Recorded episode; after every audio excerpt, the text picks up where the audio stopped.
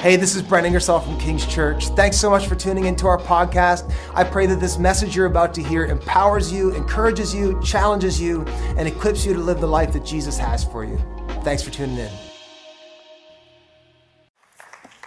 All right, how's everyone doing today? We doing good? It's that season, so hey, Merry Christmas, everybody.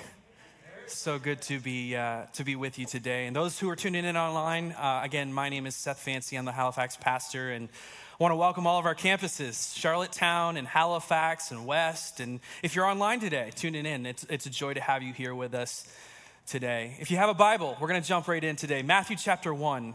Matthew chapter one. And uh, it's been, it's a real honor to jump into this series that we've been doing for quite a long time. Over the last few weeks, we've really focused in on this idea of beholding Jesus, specifically uh, through the Christmas story that we find in the Gospels. A couple weeks ago, you remember, Pastor Brent, he spoke on beholding Jesus, God with us. Then last week, a tremendous message by Pastor Bradford. Would you agree? That was awesome last week. Pastor Bradford preached God above us. And today what I want to do is I want to take a, a little bit of a different angle to the Christmas story. It's there in the text, and I want to kind of highlight this for us. But the title of my message today is simply, Behold Jesus, the Unexpected One. Behold Jesus, the Unexpected One. Now, we sing that popular song, this popular hymn this time of year, Come Thou Long Expected Jesus. But have you ever wondered what kind of Jesus you're expecting? That's what I want to talk about today. And we're going to look at it in Matthew chapter one. So let me, let's look at this together. This is what Matthew's version of the birth of Jesus says. It says, now the birth of Jesus Christ took place in this way. When his mother Mary had been betrothed to Joseph, before they came together, she was found to be with child from the Holy Spirit. And her husband Joseph, being a just man and unwilling to put her to shame, resolved to divorce her quietly. But as he considered these things, behold, an angel of the Lord appeared to him in a dream, saying, Joseph, son of David, do not fear to take Mary as your wife, for that which is conceived in her is from the Holy Spirit. She will bear a son, and you shall call his name Jesus, for he will save his people from their sins. All this took place to fulfill what the Lord had spoken by the prophet. Behold, the virgin shall conceive and bear a son, and they shall call his name Emmanuel, which means God with us. When Joseph woke from the sleep, he did as the angel of the Lord commanded him. He took his wife, but knew her not until she had given birth to a son, and he called his name Jesus. Let's take a moment and just pray before we dive into the word today. Father, these are your words. Reveal yourself to us fresh today, we pray, in Jesus' name. And all of God's people said, amen. A couple weeks ago, my kids opened their first Christmas gifts of two thousand twenty-one. By the way, those Christmas gifts come from you. So thank you, King's Church, for buying my kids some gifts. I was here for a day. Uh, they were here. I brought them home with me. But as you do when you arrive home at one fifteen in the morning, you throw everything at the door and you just go to bed. I forgot they were there. My kids wake up the next morning and they see them. And of course, they want to open them. And as parents do, you use that as a moment to bribe them to have a good day at school. I said, you know what? Let's wait till the end of the day and we'll decide then. Of course, they were good after the after supper. Boy, were they ever excited to open their first gift of two thousand twenty-one. We get everybody together on the couch like you would Christmas morning. My daughter, oldest one, goes first. She opens it and it's a Polly Pocket. Man, she loves Polly Pockets, adding those to her collections. We love those little things. There's like fifty pieces in one little Polly Pocket. You step on them, you vacuum them up. Thank you again, King's Church, for that. That was fantastic. My ne- my daughter, my youngest, she got um, she opened this Minnie Mouse mix and match puzzle. She didn't really know what to do with it, but we figured it out. And then it got to my son, Jack. He opened his gift, and to his surprise and excitement, it was Zuma from Paw Patrol. Yes, is right. Finally, the final piece to his collection, his lifelong collection he's been collecting for three years. Zuma was finally the one. Now he had all of them, that he could race around the house and just save those that are in need. All the Paw Patrol team was together. And so we were excited about it. And I was watching the kids play with their gifts. And I noticed Jack awfully somber and quiet. And I went over to him. I said, hey, buddy, it's Zuma, right? Oh, man, how awesome is that? He looked at me, looked up, and the most honest thing came out of his mouth. He said, Dad, I was expecting a train. And then he looks at me, he says, are there any more gifts coming? Really, we, we appreciate the gifts as a family. Thank you, church, for those. You ever had that experience before, the, that, that disappointment of unmet expectations?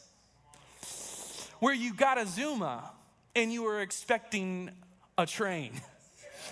Have you ever had moments where you were looking for one thing and something else came? You see, you can miss things when you're in that headspace. Uh, I can miss things. You can miss things looking right in front of you if it doesn't look what you expect. My wife reminds me of this all the time. A couple weeks ago, she said, it's downstairs on top of the washer in the laundry room. I go downstairs, and I promise you, it was not there. I did not see this thing. I come back upstairs. I'm hardly to the top of the stairs, and she whizzes down past me, comes back, and she finds the thing. And I said, where did you find that? She said, in the laundry room above the washer, right where I told you. I promise you, that lady, she hides things on me, you know? Or it's that I went down expecting to see something in the laundry room, and I looked right at it, but I didn't see it. And as I've been looking through the Gospels this year, fresh and anew, into the Christmas story, the narratives of the birth of Jesus, I'm kind of taken back by how many people miss him or almost miss him.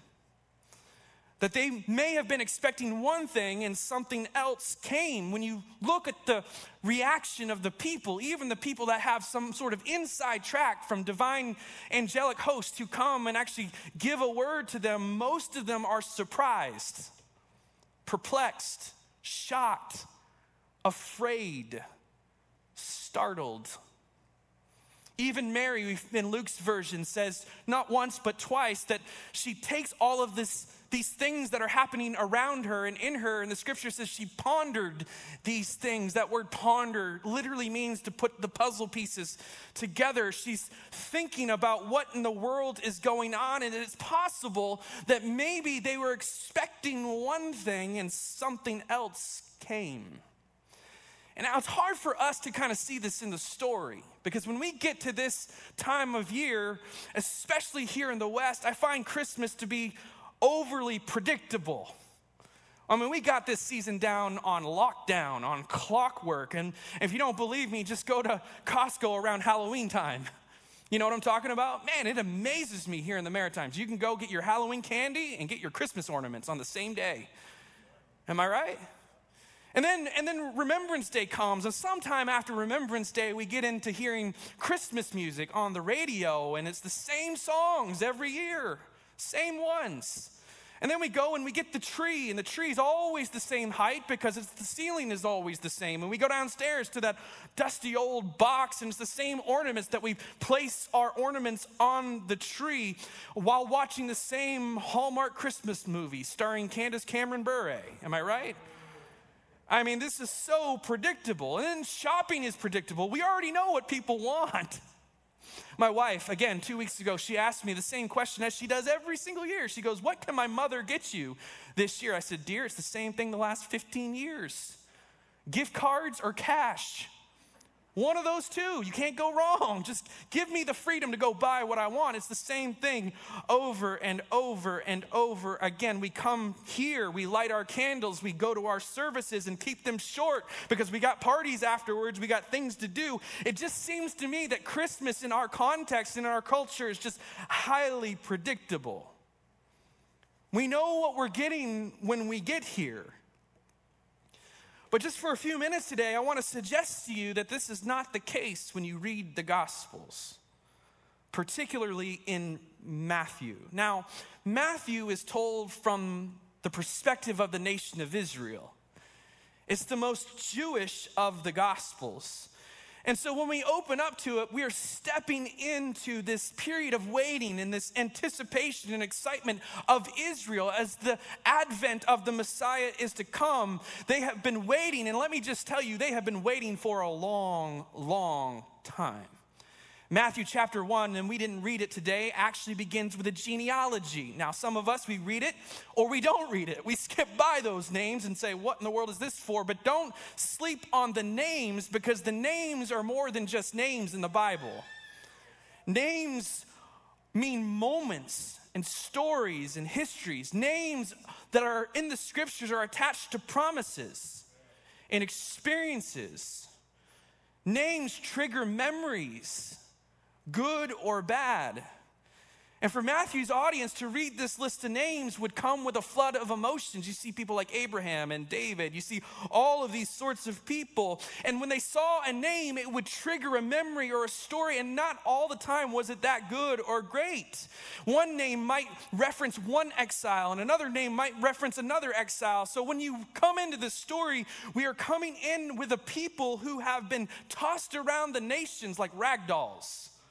One exile after another exile. They're war-torn and soul-torn under the threat of tyrants and oppressors and insecure control freaks, people like Caesar Augustus, as Pastor Bradford talked about last week. And the people are getting tired of it. And so they're primed for a Messiah. They're primed for a king. And then Matthew shows up in the scene. And let me just recall to you the very first part of the scripture we read. It says, now the birth of Jesus Christ.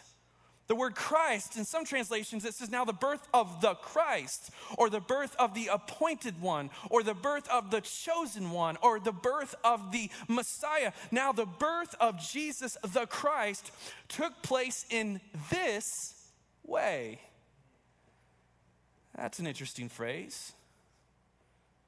In this way. Why, why would you need to qualify this? Why? Here's my, here's my thought on this. It's Matthew is trying to say to them, it happened this way because in your mind, you believe it's coming another way.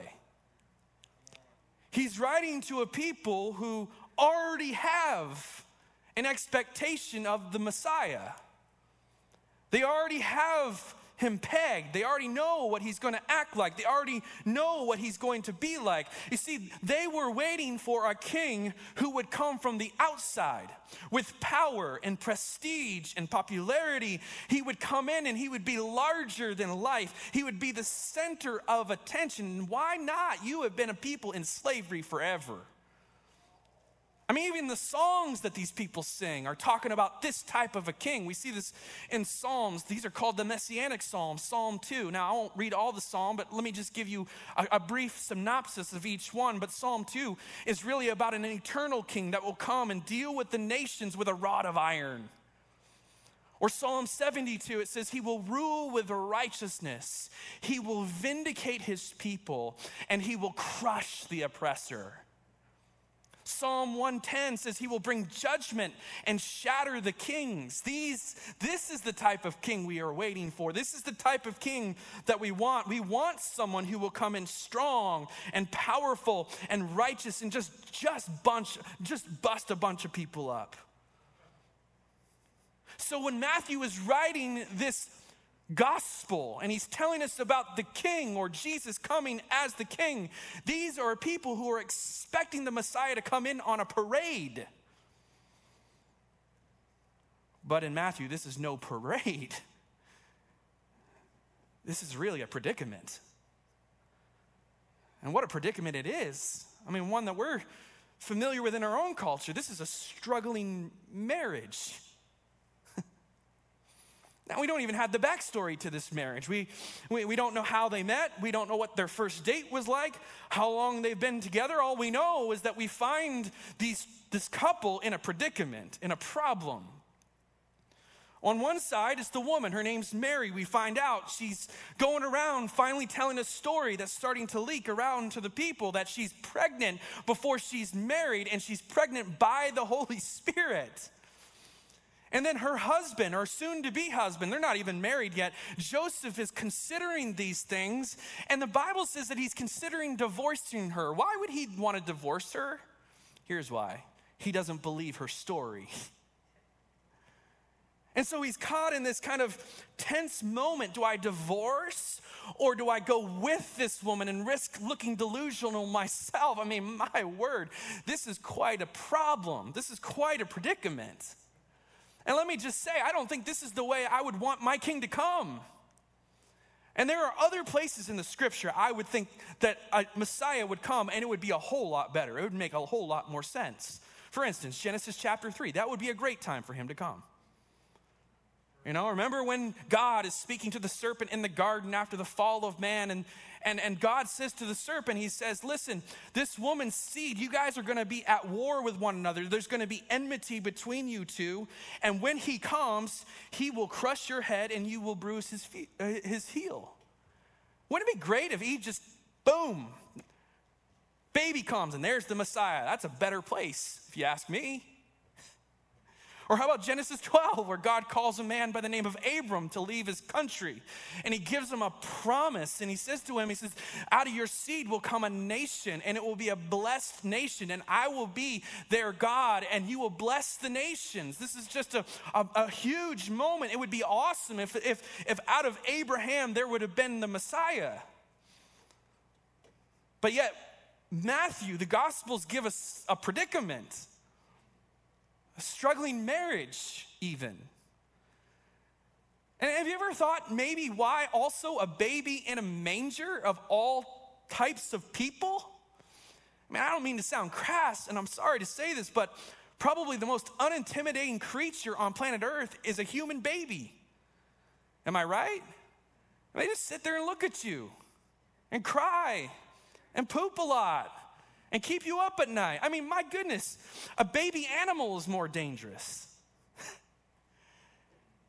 And so can you see how this story seems so foolish and so messy and so out of place and so unexpected? Only if you are expecting something else to come. So let me ask you again, what kind of Jesus are you expecting? How often do we miss God in the midst of our own expectations? See, I'm convinced today that most of us, our problem is not with God himself. Our problem is often with our expectations of God. And I want to suggest to you today, as we go a little bit deeper into this text, that the foolishness of the manger is what makes it so genius.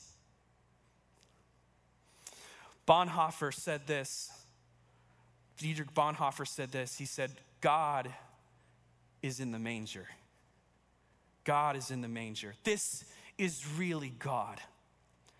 This is not some child on his way to becoming God.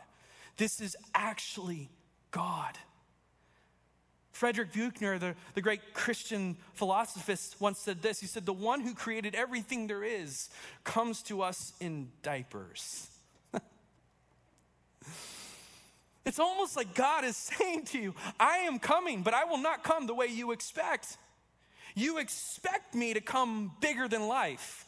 You expect me to come outsmarting everyone. You expect me to come and just take the world by storm. I won't be bigger though. I won't be faster. I won't be smarter. I won't be more popular. I will not come to be the center of attention right away. What you're expecting from me is to be your superhero. But I'm, what I'm coming as is a servant. And let me just say, superhero, suffering servant, these are both ways of saving the world. Did you know that? These are both ways of getting stuff done in the world. These are both ways to make things happen in the world. One uses force and strength and vigilantism, and, and it's fast and it's quick. The other way, the servant way, is, is quiet and humble and weak and slow. And yet when we read the birth of Jesus, it's telling us something really profound here, that God actually prefers the second way. But my problem is, in my own life, is that I want God to come the first way. I'm addicted to him coming to the first way. I want God to come in as a superhero. I just want him to bust everyone up. I want him to use force and power. I want him to deal with the injustices of the world. I want him to come and bring solutions to problems. And if you've been living on planet Earth the last two years, we have lots of problems. But what Matthew's saying here is that, no, God is trying to communicate something to us. This is not me. This is not who I am. Listen, God does not come to bring fast solutions to your problems. Instead, what, what the Christmas story tells us is that he comes and immerses himself in the problem. And he works it out over time. For those of you who struggle with this image of Jesus, let me remind you again, he is not your savior today because he's not a superhero. He is your savior today because he's a suffering servant. Every one of us, when we come to this story, we have to come to grips with this Jesus who comes in on a manger, but then he'll also leave on a cross. We have to come to grips with a man in between the cross and the manger who will spend most of his time with the poor and prefer it that way. We all have to come to grips with Jesus who, who is powerful and he heals people. But then as he heals people, he tells them, don't go tell anybody. Most of his life and most of what he does, he wants done in obscurity for some reason. This is a man who preaches messages with authority like no one else preaches. And then at the end of the message, we don't find him there taking selfies with the people or signing his books. But he slips away quietly. We have to come to grips with a Jesus who finally does come into the center of attention of Jerusalem, but not on a horse, we are told, on a donkey. And I think what this text does is that it confronts a question for you and I as it confronts Joseph. Joseph, who's struggling to make sense of everything that's going on. There's a question here that I think is important for all of us, and that's simply this. Can we make room for him to come when he doesn't come the way you expect him to? Can you make room for him when he doesn't fulfill his plans according to your own image? Can you surrender your image of him and receive him as he comes to you, as he is? You see, it's interesting to me here in this text that it says that Joseph is contemplating divorcing his wife. And I understand where that's coming from, but I think there's a deeper thing that's going on here with Joseph and God. I don't think he's here just divorcing his wife. I think he's actually about to divorce God's plan because it doesn't fit his expectation. It doesn't fit his mindset. How many of us go about divorcing God because he... We get caught up in the wrong expectation of him. Maybe because we were expecting someone else, but someone else came. This is why Matthew says to us, this is the birth of Jesus the Christ. It happened this way. He's an unexpected king. Will you make room for him to come? But it turns out that not only is he an unexpected king, but the kingdom he will establish is also an unexpected kingdom as well. We read the story again, and Joseph, is, as he's contemplating and considering these, these things about Mary, it says that he fell asleep.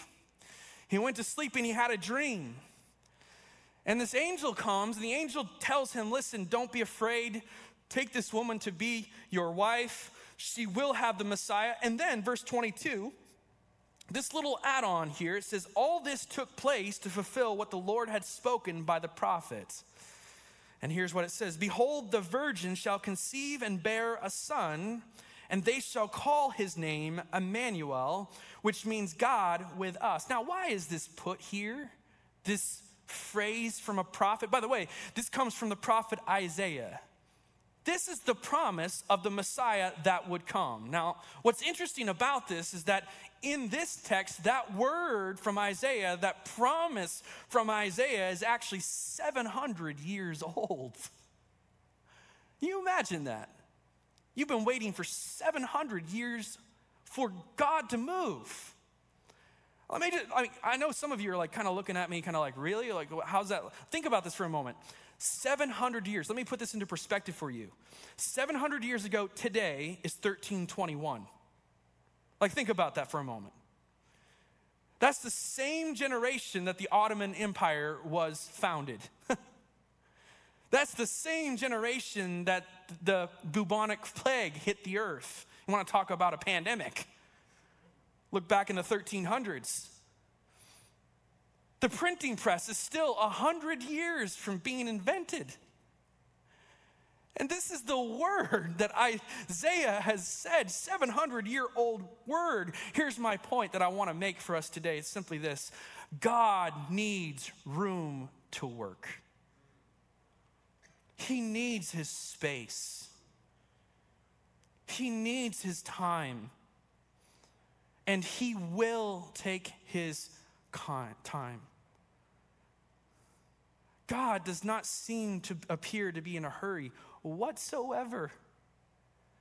I mean, he is not like a revolutionary that feels compelled to just hurry something. He never uses force. He never has to use power. But if you really want God to transform something in your life, if you really want God to transform history, if you really want God to transform your society and culture, then you're going to have to be prepared to wait. It's the way of the kingdom. And the temptation, I believe, and the temptation I find myself caught in is that I try to go and fulfill the promises that only God can fill on my own because I'm impatient. I don't want to wait. I talked to a woman this past week at our campus in Halifax who called me one morning out of the blue, and she was excited to talk to me about something. She says, I just want to share some good news for you. I said, sure, what's going on? She said, you remember my brother-in-law? I said, yeah, your brother-in-law, he's sick. Uh, you've been caring for him, and that's been your job, and I know it's been awesome. And she said, no, you, you won't understand this. She said, Seth, we've been praying for my sister and my brother-in-law for decades. And honestly, we didn't know how much, you know, there's nothing, there's no return, there's nothing happening in their life. And she said, you know what?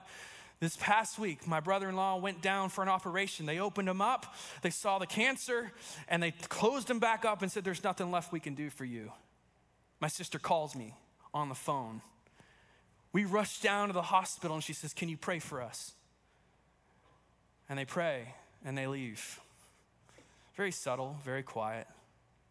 twenty-four hours later, they get a phone call, and her sister on the other line is weeping, not out of grief, but out of joy. And the reason why is because her and her husband just gave their life to Jesus. And that was not days of praying, church. It's decades. It's hard not to come into this story, and I know it's hard in our society that expects everything to be instant and everything to just make sense and everything to kind of fall in its place. But I think for many of us today, we are being called into a period of waiting like the people of Israel, even for Joseph and Mary. You know, it's interesting. The Bible says Joseph fell asleep. And I kind of caught this this past week, uh, but Joseph actually fell asleep in one room, but he actually woke up in a different room. Some of you are like, what? No, he didn't. No, when, when he fell asleep, he was contemplating divorcing his wife. In his mind, he was in, he was in the judge's room. He was in his lawyer's office. But when he woke up, he was no longer there. He went to be with his wife in the room she's in right now, and that is what I want to call the waiting room. seven hundred years you've waited for this promise, this word to come, Joseph. But when you wake up and you go to be with your wife, you're going to go join her in waiting a little bit longer. Because it's not happening yet. You still got nine months. You're going to wait a little bit longer. Wait a little bit longer. And I wonder if some of us today, if you're online as well, you're in the waiting room. Now, I'm not saying that God is going to fulfill, it's going to take seven hundred years to fulfill the promises over your life. But I think that what we're learning, and maybe in this season what I'm learning, is that God, the way he works out things is not always swift and fast, but oftentimes it's slow and gradual and unexpected. And I don't know about you and your story, but maybe we can testify to the fact that when we have been given a promise, that sometimes after the promise comes, it seems like there's more obstacles than, than there were before. That the, that the path doesn't seem clear, that our perspective isn't clear, but God has said it to you. You remember, don't you? Maybe one day you were reading a scripture and, and you've read it a thousand times, but that time it popped out at you. And like, that was for you. And, and you, you began to hang on to that promise. You said, yes, Lord, I hear you in this and I trust you in this. Maybe it was in a sermon, maybe it was a Sunday service, you heard a sermon preached or a message preached and there was a word spoken and it just kind of leapt out into you and it leapt right off the lips of the pastor into your heart, and it was this promise and you believed it. You believed this promise, but man, if we can just be honest, it's so hard some days to believe what the Lord has said will come to pass in our lives when it takes so long. For some of you, it's the promise of a job that you've been, God has told you, you're going to get that someday. Still hasn't come. It's the promise of a family. You've been trying hard. Hasn't come. Some of you have been praying for decades for your child to make the right turn and to come back to God, and yet it has not come. It's hard to stay in the promise for a long time, even when you don't see much of a return. And if we can be honest today, you thought maybe God has forgotten his promise to me. You haven't forgotten. Maybe he has forgotten. Maybe today, what I want to encourage is the one out there today as we come to a close. I want to encourage the one who's been standing in the promise for a long time. And you're still waiting. You're in the waiting room. And I want to encourage someone today, if you're listening online, God has not forgotten you. Instead, I want to suggest to you that God is just arranging things for you. He's taking his time. Tim Keller, in his book, Hidden Christmas, says this, and I love the statement. He says, you cannot judge God by your calendar. God may appear to be slow, but he never forgets his promises. He may seem to be working very slow or even forgetting his promises, but when his promises come true, and they will come true, they always burst the banks of what you imagined. They always appear unexpected, shocking, perplexed. Listen, I know some of you are in the waiting room. You're hanging into the promise, and I want to encourage you just to keep standing there. Keep standing. You know, one of the prayers I've been praying for two years to God, I'm still here. I'm still here. I'm still standing. Because let me tell you something. When it is not God's time to fulfill his purpose in your life, you can't force it. But when it is his time, you cannot stop it. And so I want to encourage you today. Maybe stand with me today. I want to pray for us, and I want to encourage you with a prayer today that in the midst of this Christmas story, that God is at work in you. Even when you don't see it, he's working. Even when you don't feel it, he's working. He's moving. He's arranging things in your life. He has not forgotten you. He comes and he comes sometimes, not in our own expectations, but he comes. And when he comes, he will fulfill his promises to us. He's good. Amen. Amen. Let's pray. Father, I want to pray for the one who is standing in a promise that is yet to be fulfilled. God, as we come to the Christmas story, as we look at what is happening in the text, we see that this is not just some quick thing that took place seven hundred years. In fact, we are told by historians that it takes, there's four hundred years of silence long before Jesus even comes, that you just kind of stop talking. And yet when you come, you come. And you transform and you change. And yet, God, sometimes it's just so hard to leave room for you to work. We get our hands on things and we want things done and we force things, God. And I just pray in this season, uh, just a new level of trust, an unbroken trust to wait in the promise and to wait for God to come through and to trust that you will come through. I don't know what that is for someone. Someone out there today is praying for someone who has been wayward. I just want to encourage you today to stand in the promise of God, to stand in the promise that, that God sees them and he knows them and that he's going, he hears your prayer and he understands what he told you. He has not forgotten you. I want to pray for the one out there today who may be struggling with just where they are in life, their identity, or even knowing what they should do with their life. Trust the promise of God. Stand resiliently.